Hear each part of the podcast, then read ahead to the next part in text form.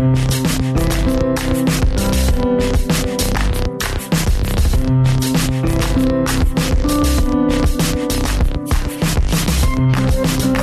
to Soccer 101, the show where we answer soccer's biggest and occasionally medium sized questions. On today's edition, we're talking about match cancellations, postponements, and abandonments. What reasons can a game be canned for according to the rulebook? What kind of circumstances have games not gone ahead in the past? And which games were played that probably should have been 86th? My name is Ryan Bailey. Joining me today, hello, Taylor Rockwell. Hello. I feel like you, you did a little bit of a Scottish there with with your pronunciation of rulebook. Maybe that was just me, but I like to think it was when we talk about rules, you like to talk about IFAB. Rule book. Yeah. Is it because I rolled my R's, darling? That might be. That might could be. That might could be. That might be. Purple We- rule book. joining us with his purple rulebook, Graham Ruthven. Hello, Ryan Bailey. Hello, and Joe Lowery. Hello, sir. Hello, Ryan.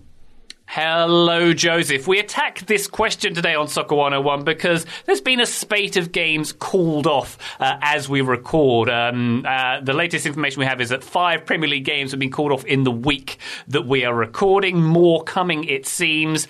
A good chance a lot of games won't happen in the near future on Plague Island, Graham. Fun times. I'm going to not stop calling it Plague Island that's the way I feel. Why don't we get into uh, postponement on of games or the cancelling of games? Joseph Lowery.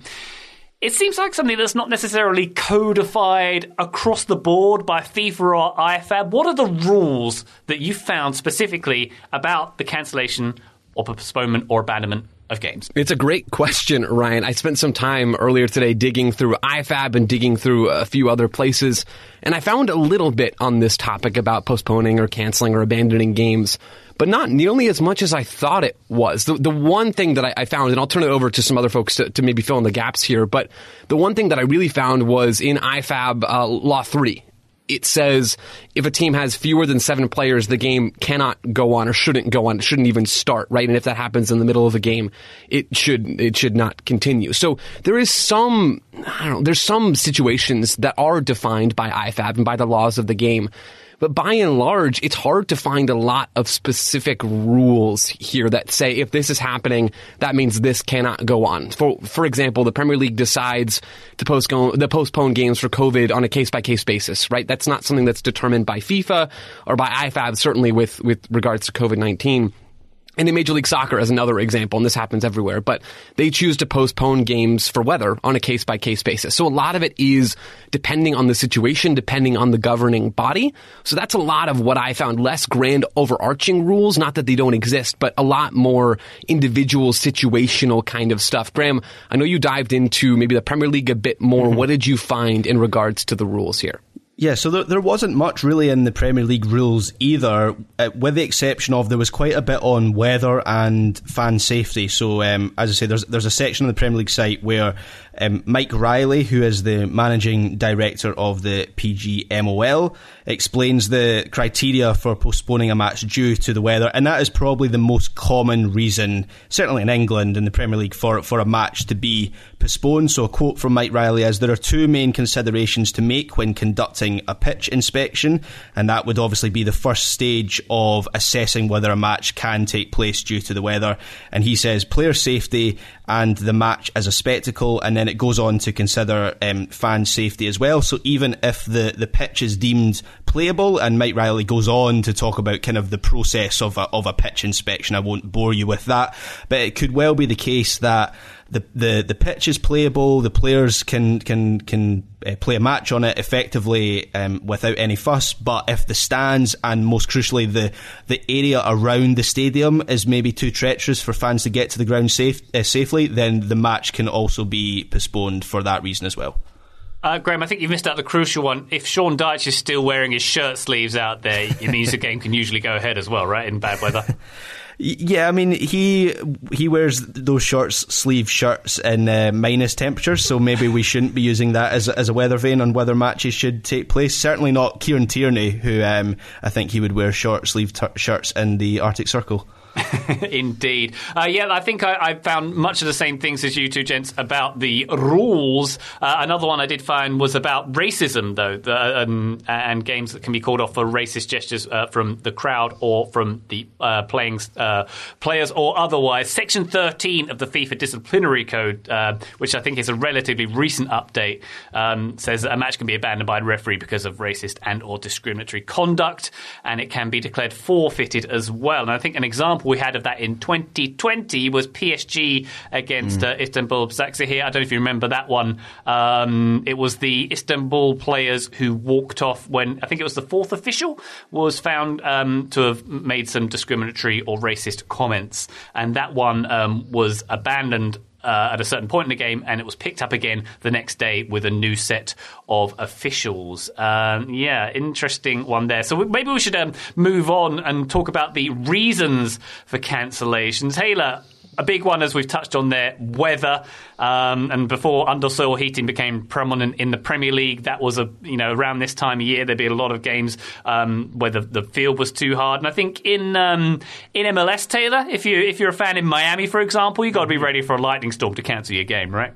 Oh yeah, or just postpone it indefinitely. I when we were doing the commentary for the Kickers game, there was one that was pushed back like three and a half hours because of lightning, but they still played it because the opponent was there. And I do think that is a big consideration with weather. If there is, uh, I was reading the same stuff about the Premier League. If there is that sort of fear that there will be weather, there's already protocols in place to start preparing for it just in case. I think 48 hours before the game, and then you will get that sort of inspection of the pitch, but you will also get cancellation or postponement if there are concerns about fans' safety in getting to the stadium, and then even in the stadium. I think there was a game at Goodison Park called off because the stadium had been impacted by the wind, and I think parts of signage had fallen off, and there were concerns about fan safety. So it's not just the playing conditions. You will get it if fans can't make it to the game, or inclement weather prevents roads from functioning, anything like that. Do you guys feel that maybe in MLS, this is just kind of purely off anecdotal evidence, but in MLS, when it comes to snow in particular, that maybe MLS um, is more willing to let matches play out. But I'm thinking of may- maybe a lot of the, the snow games that are talked about, the snow cl- mm. snow classicals and so on. And in the Premier League, there's just there's just zero way those, in my opinion, those games would have been completed. Or am I talking? That's because of the ball, Graham. The ball's not good enough in the Premier League. That's true. Yeah, they need a better uh, winter weather ball. Graham, I honestly don't know if you are correct or incorrect about that one, but I will say I wouldn't be surprised because with snow you have less liability in the stadium. And I think that would be the thing that I could see being the case for uh, American ownership groups, American interests would be we don't want to get sued if there's a lightning strike. So if there's lightning, we're canceling or postponing. But snow, snow just makes you cold. You'll be fine. So I wouldn't be surprised if there's more of a willingness to play through snow as opposed to lightning storms. I'm just remembering that 6-1 Atlanta United win uh, in Minnesota in that snow game. It was in their first seasons, both of them. That was that was wild. The orange ball was out, and Atlanta United were not backing down. That was that was a fun game for everyone except for Minnesota United fans. Wasn't that like Atlanta's first away game or something? And I think it was. I think it was right. Just just bonkers. Welcome to MLS. yeah. Uh, yeah, I think if you didn't have play snow games, then not much would get done in Minnesota at certain times of year. Uh, as Joe mentioned, there's also the reason for a, uh, for a postponement is when a team is unable to field um, players due to too many red cards. For example, I found a couple of examples of this. Uh, Sheffield United against West Brom in 2002 yeah. was abandoned uh, because um, it was uh, Sheffield United were reduced to six players. Sheffield United had three sent off and then two injured. They got a ten thousand £1,000 fine for that, and West Brom got an automatic 3 0 win for that one. Uh, I found a Brazil uh, lower league derby from 2018 between Vitoria and Bahia, where there were seven red cards. Uh, Vitoria's fifth um, red card caused the game to be abandoned, but that was in the 81st minute. Two subs were sent off in that one as well. And I also found a fifth tier derby in Argentina between Claypole and Victoriano Arenas in 2011. The referee sent off all 22 players as well as 14 other substitutes and coaches. That one, there was no one left for it to go ahead. So uh, that was uh, an example of that kind of thing happening. Um, some other reasons we have uh, medical reasons and um, not just COVID, but. Um, think back to the Euros in the summer, we had um, Christian Eriksen collapsing on the field. That one wasn't cancelled; it was temporarily postponed. And the, I think it was was it put on the Denmark players whether they wanted to play on or not. Graham, I think they decided they wanted to, didn't they? Yeah, they they were asked, and I, I still have gripes about how that mm. played out with UEFA Ask. I, I, still don't think those players should have been given that question, and, and I can't believe that. You know, for anyone who, who doesn't remember, there was a very um, apparent air of shock still in that stadium when that match kicked off again. Yeah. Even after Eriksen, it became apparent he was he was okay and he was going to survive. There was still that sense of shock, and I can't believe that UEFA asked the Denmark players whether they wanted to play on. But yes, yeah. that is correct. They were given the choice. Do you all feel like COVID is maybe the only exception for where like medical situations have been taken seriously. And even then, we're recording this mid December 2021. Omicron is spiking.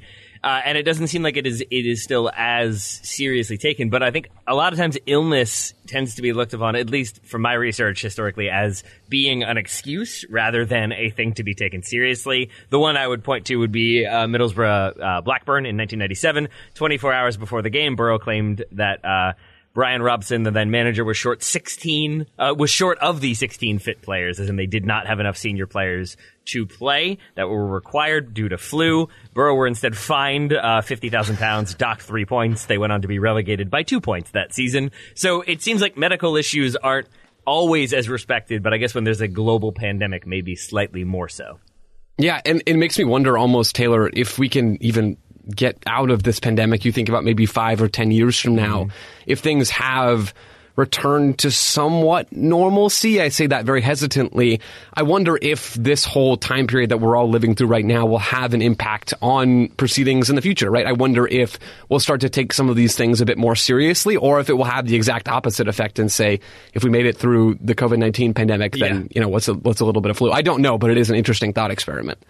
Yeah. Um, another reason for cancellation, uh, something a little a little more serious, the safety issues, which I think Graham you mentioned earlier. A big example of that would be the Hillsborough disaster in April 1989, the FA Cup semi final between Liverpool and Nottingham Forest, at which there were 97 deaths and nearly 800 injury injuries due to overcrowding in uh, one of the stands there, which was at um, Sheffield Wednesday's Stadium, Hillsborough. Uh, on that day, the match actually played for five and a half minutes before the referee abandoned the game. Um, there were fans in the stand reportedly pleading with the goalkeeper, Bruce Grobbelaar, Liverpool's goalkeeper, to get the referee's attention, which he did. Um, that match was abandoned. It was actually replayed uh, on the 7th of May, a few weeks later. Um, so that one, yeah, a, a, rather serious example of that kind of thing. But there are some um, other reasons for cancellations. Graham, for example, the Manchester United bomb scare. Do you remember that? Yeah, and we're not talking about Phil Jones either. Um, in May 2016, we had a Premier League fixture between Manchester United and Bournemouth called off 20 minutes before kickoff. Um, Old Trafford was evacuated due to a bomb being found in one of the bathrooms. However, this turned out to be a fake bomb. Uh, that had been left behind by a security company, a third party security company, following a training exercise earlier in the week. So something that obviously at the time was very concerning and very serious. And I think uh, the the police and Manchester United um, at that time probably deserve a lot of credit for acting as quickly as they did because they didn't know that it wasn't it wasn't real, but. In hindsight, it turned into a little bit of a farce, and there was a bit of an investigation as to how that had happened. Indeed. Wasn't there a game at Old Trafford, was it last season, when the fans broke into the stadium and that got it cancelled as well, Graham? Am I remembering that correctly? Yeah, that's right. So that was in light of the the European Super League proposals, which that's obviously it. sparked pro, uh, protests across the Premier League at a number of different clubs. Manchester United fans were particularly aggrieved. Obviously, their club was involved in the in the Super League proposals. The relationship between the fans and the Glazer family, who own Manchester United, are um, pretty tense at the best of times, and so a lot of the protesters outside Manchester United before a, a Premier League game against Liverpool last season, they managed to break into Old Trafford. There were there was a bit of an inquest into how that had happened. Apparently, one of the one of the doors was just left open for them to walk straight through, and that's how a number of I mean, it was a good number, you know, tens of fans, um, possibly as many as hundred fans, kind of in within the stadium bowl and on the pitch. So yeah, that would be another example involving Old Trafford. Indeed. We're going to take a quick break now. When we come back, we'll have a few more examples, including the time a solar eclipse cancelled a game and a cheese show. Back soon. Today's episode of Soccer 101 is brought to you by ExpressVPN, who would like to remind you that every time you connect to an unencrypted network, be it at a cafe, a hotel, an airport, anywhere else, any hacker on the same network can gain access to your personal data. And that means passwords, that means financial details, that means stuff you don't want anyone else to see. But when you use ExpressVPN, you are effectively using hacker kryptonite. It's the easiest and most effective way to protect your internet traffic and keep your identity private online. When you connect to a secure VPN server, your internet traffic goes through an encrypted tunnel that no one can see into, and that includes hackers, governments, or even your internet service provider. But what about super hackers, you might say? Hugh Jackman and Swordfish. We all know the most realistic depiction of a hacker that there's ever been. Well, it would take a hacker and even a super hacker with a supercomputer over a billion years to get past ExpressVPN's encryption. But it does not take that long to get it up and running. Uh, it is very easy to use ExpressVPN. You fire up the app, you click one button, and you get protected. It works on all devices, phones, laptops, tablets, and more, so you can stay secure on the go. And that is exactly how, say, Soccer 101 host Ryan Bailey uses his ExpressVPN subscription to uh, log in securely, but then he can still access stuff here in the United States because he has a US IP address, so he can then watch, say, games on Peacock or things like that. Secure your online data today by visiting expressvpn.com slash soccer. That's E-X-P-R-E-S-S-V-P-N dot com slash soccer, and you can get an extra three months for free. expressvpn.com slash soccer. Thank you very much to ExpressVPN for sponsoring today's show. Welcome back to Soccer 101. We are talking about game cancellations, postponements, and abandonments. And I'd like to take you, gents, back to 1999. It was a better time. Prince was singing songs about what would happen the next year and so on. And uh, Torquay United, they had a local derby against Plymouth Argyle. This one was postponed, gents, shortly before kickoff because of a solar eclipse. I don't know if you remember this. Um, back in '99, there was a big solar eclipse. I remember I was in Portugal for some reason watching this eclipse, um, but the police feared they didn't have enough police officers to um, take care of both that match and the thousands of people who came to the south coast of England, where apparently it was the best place to watch this total eclipse. Uh, the first one that there'd been a total eclipse of the sun since 1927. So they cancelled the game literally with minutes to spare and uh, replayed it uh, the following week. That's a pretty amusing one. Joe, I'm looking at the running order here, and you've got a cheese show in Somerset. I need to hear about this. Oh, yes, Ryan. I'm so happy to be able to tell folks about this because I had not heard about this until earlier today. Take yourselves back to 2015. Maybe a worse time than 1999, maybe a better time, Ryan. I, I don't think you should be the judge of that because I know you'll always say the 90s. But back in 2015, there's an FA Cup game between Frome Town and Chippenham Town. Uh, and so these are both non-league teams, or at least they were certainly at that time. And the game was scheduled for the weekend, right? This this FA Cup tie was scheduled for the weekend, and they had to move it to Friday because of the Frome Cheese and Agricultural Show, which apparently in that particular region like is quite popular and draws tens of thousands of people. And they were afraid that it was going to outdraw the, the, the game and, and make some complications there, and, and generally not help anybody out in that situation. So uh, I guess a lesson from this is cheese is important, and at times it's more important than soccer. You guys. I mean, sure. Uh, Frome, Frome, by the way, I'm going to be spending Christmas near there. Uh, Jenson Button, the F1 driver, is called the Frome Flyer. That's where he's Oh, from. Fun love fact it, for you. love it. There you go. Um, Taylor, I'm looking here. Yeah. UFOs. You're going to have to expand on that for me, please. Yeah, I gotcha. Uh, game was not uh, suspended or, or game was not postponed, but it was briefly suspended uh, in 1954 in a match between Fiorentina and Pistoiese. Uh, I guess crosstown rivals. Play temporarily halted due to egg-shaped objects floating in the sky that left a white snow-like substance on the ground that evaporated after an hour. Numerous other sightings across Tuscany that day. You can find newspapers about this, and they feature the photos of the players like pointing up at the sky. No photos of the actual objects, as far as I could tell. Maybe one that looked like a blurry circle. I will say this: uh, the official explanation suggests the phenomenon was caused by swamp gas from a weather balloon trapped in a thermal pocket reflected off the light of Venus. Just kidding. That's the explanation from Men in Black. The explanation that was actually offered was that there were migrating spiders. There you go. Migrating spiders mean egg-shaped things in the sky. Is that better than UFOs? Oh, I mean, so either either one is terrifying. I do understand the idea because I think it's like certain spiders will migrate by spinning webs and then floating on that web, and I guess if you have enough of them doing that, it can reflect and look, I guess, like a UFO. I, I would go so far as to say, like, we have had sort of like NASA recently just be like, yeah, UFOs are real, no big deal. So I do then wonder, like, did did just a bunch of uh, aliens decide they wanted to hang out in the boot for a little while? And they did, and then they left, and now we have this legacy for Fiorentina v Pistoiese. Did the referees just lie on the ground and say, Did you ever look up at the stars? And, uh, you know, I hope so. I hope that's what they did. And see some migrating spiders. That was another Men in Black reference for you there, Joe. You're very welcome. Um, I have seen the movie. Thank you very much, Ryan Bailey. wow, you've seen a movie. Amazing. We're I know, breaking news here today.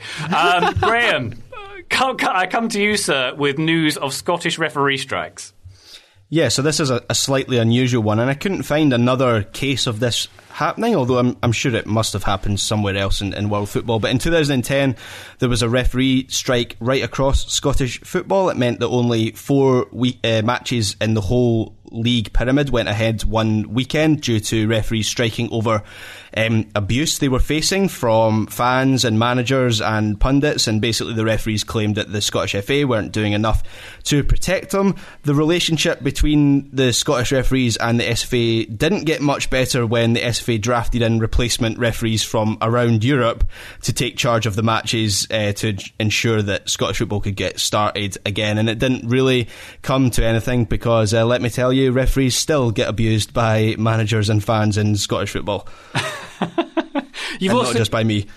I'm sure, Graham. You've also mentioned um, the Scotland um, uh, situation in Tallinn as well. Yeah, th- this is a, this is a very famous instance in, in Scottish football. So, Tallinn, 1996, there were concerns over floodlights for a World Cup qualifier between Estonia and Scotland. This led to FIFA um, intervening and moving the game to a, I think it was a three o'clock kickoff. It was was meant to be an evening kickoff. Estonia were really unhappy at this, largely due to the amount of TV revenue that they would lose from it being moved to earlier in the day. So they just didn't turn up for the match, and this saw Scotland kick off against nobody, uh, and the aban- the match was abandoned after three seconds. The joke being that Scotland played uh, a team with nobody on the pitch, and we still weren't able to score. Oh, bless you, Graham. Wasn't there a like a Juventus game in the last few years where they all came out on the field and there was no opponent there? Maybe I'm misremembering the team, but uh, we'll come I don't back. remember that, but that might well be the case. I'm sure there was a modern game where the team all came out on the field and it was there was no reason for them to be there because maybe the other European opponent had not showed up. I'll look into that a little more rather than ranting about it. Uh, there's one more I wanted to bring to the table though. I mentioned the solar eclipse uh, turning out the lights in Torquay. Um, there was also a few games which were abandoned in the 90s because the lights literally went out. The floodlights at the stadium. This is something I mentioned on the Total Soccer Show on our most recent listener questions episode. There was um, some very suspicious uh, floodlight failures in the Premier League in the 90s. There were some Far East betting syndicates who were responsible for it. Uh, under Far Eastern betting rules, apparently, if a match is abandoned after half time, all bets stand on the score at the time when uh, when the match is abandoned. So there was a spate of games where the floodlights went out in the second half when you know there, there was a oh, there was one I was at Wimbledon against Arsenal uh, where the scores were level and the lights went out. There's another one I was at in Derby where the same thing happened, and uh, it all came out that it was some betting syndicates who literally broke into stadiums, tampered with floodlights, set like triggered remotes so they could turn off the floodlights remotely. All like movie script stuff that happened uh, to get games abandoned in the 90s. Fun, fun, fun. Ryan, uh, less. Fu- You might go ahead. Go ahead. Sir. You might think it was betting syndicates. I have it on good authority. Also, migrating spiders. Little known fact: migrating spiders always the source of the problem. Using neuralizers, perhaps? Yeah, of course. Yeah, that's how it works. The flashy thing, if you will. That's right. Uh, why don't we uh, finish off this pod, gents, by perhaps discussing some games that did go ah- ahead, even though maybe they should have been cancelled. Uh, the one that stands out from recent history, in fact, a couple of weeks ago, Benfica against Belenenses uh, last month, which um, there was a COVID outbreak uh, among Belenenses players. This is in the Portuguese Primeira. Uh, they kicked off the game against Benfica with nine players, including a reserve goalkeeper who was out on the field. Uh, they had 17 players and staff test positive for COVID. Um, Benfica were 7 0 up at half time. Uh, and that game still went ahead. And they, um, in the second half, they had um, a couple players dropped to the ground, apparently injured, until there was only six Belenenses players left on the field. A walkover abandonment um, came along after that. Um, in terms of other games, Graham, we've already mentioned it, but the Denmark Finland game Euro 2020, a good example of a game, as you mentioned, maybe they should have taken their time with that one. Yeah, so I mentioned this one earlier, so I'll be I'll be quick with this. But um, for anyone who can't remember, Christian Eriksen had a, a cardiac arrest on the pitch um, in the Euro 2020 match between Denmark and Finland, and at that time there were very real concerns. Um, I don't think I'm going too far to to say there were concerns that Eriksen had, in fact, died on the pitch. I think was the was the worry, um, and even after it became apparent that he had survived, I think everyone on the pitch and in the stadium was still in shock. Yet UEFA decided that the match um, could continue a couple hours later. They did give the choice to the Denmark players, but going over old ground here, I don't think that choice was very very fair to ask them to make that choice. No, and indeed another controversial, very controversial choice uh, from uh, back in the annals of soccer time. If you go back to the 1985 European Cup final, um, a game that probably should, uh, almost certainly shouldn't have gone ahead. It should have been cancelled. The uh, European Cup final of 1985 at the Heysel Stadium, the Heysel disaster in Belgium. This was a game between Liverpool and Juventus. Uh, there were 39 deaths at that game, including an 11 year old child. All but seven of the victims were Italian uh, Juventus fans. Over 600 injuries here. Essentially, what happened? Um, some crowd trouble. Liverpool fans charged and breached a fence to try and get to um, some Juventus fans who retreated uh, and were crushed when a wall collapsed uh, when they were trying to retreat. Um, as a result of that, all English teams were banned from European competition for six seasons until 1991. Uh, 14 Liverpool fans were found guilty of manslaughter. Uh, they all spent six years in prison for that one. Uh, and a very shocking and tragic event, of course, and this just uh, four years before the Hillsborough disaster as well. Um, before the, this this this happened though before the game. This happened before the game, and the match was played out in full. Um, the the feeling being that um, uh, there will be more trouble if it wasn't abandoned. There'll be more trouble in the city if they didn't go ahead with the game. So that one actually went ahead, and Juventus uh, got a one 0 win in that game in very tragic circumstances. Also, slightly concerning Joe Lowery, but um, uh, more in more modern times in 2017. Uh, Borussia Dortmund against Monaco. Was this where there was the incident with the bus? Yes, it was. This is the Borussia Dortmund's team bus being bombed that, uh, by uh, by bombs that were in the road. It was attacked on their way to the Westfalenstadion in Dortmund, and that was leading up to the Champions League game against Monaco. It's it's a, a knockout round game, the first of two legs. Multiple bombs exploded. Marc Bartra, one of the Dortmund players at the time, was injured. In addition to at least one other person that was injured, and UEFA did postpone the game but just by one day, one day to, to sort through all of that and, and kind of getting to what Graham mentioned earlier with with the Christian Eriksen situation, it's not the same, of course. It's it's different, but still, I can't even imagine trying to mentally recover from something like that in time to the point where you're fit to play the next day it, it, just one day does not feel like enough. Monaco went on to win that that first game in that tie, three two the following day, and Thomas Tuchel, who was managing Dortmund at the time, was pretty upset that his team didn't have more time to recover. He said, "We were never asked. We were informed by a text text message that UEFA had made a decision in Switzerland. It felt lousy, and that sticks with us." And so, that, I mean, that's an incredibly challenging situation where the human element feels like wasn't properly considered. Indeed. So that's our Soccer 101 on game cancellations, postponements, and abandonments. A various uh, amount of reasons for why a game cannot go ahead. Maybe not the cheeriest topic on this podcast, but an interesting one and a varied one all the same. Taylor Rockwell, thank you so much for your contributions on today's pod. Thank you as well, my friend. Graham Ruthven, a pleasure as always, sir. Thank you, Ryan. And Joe Lowery, thank you so much. Right back at you. Listener, thank you kindly. We'll be back next week with another Soccer 101. For now, goodbye.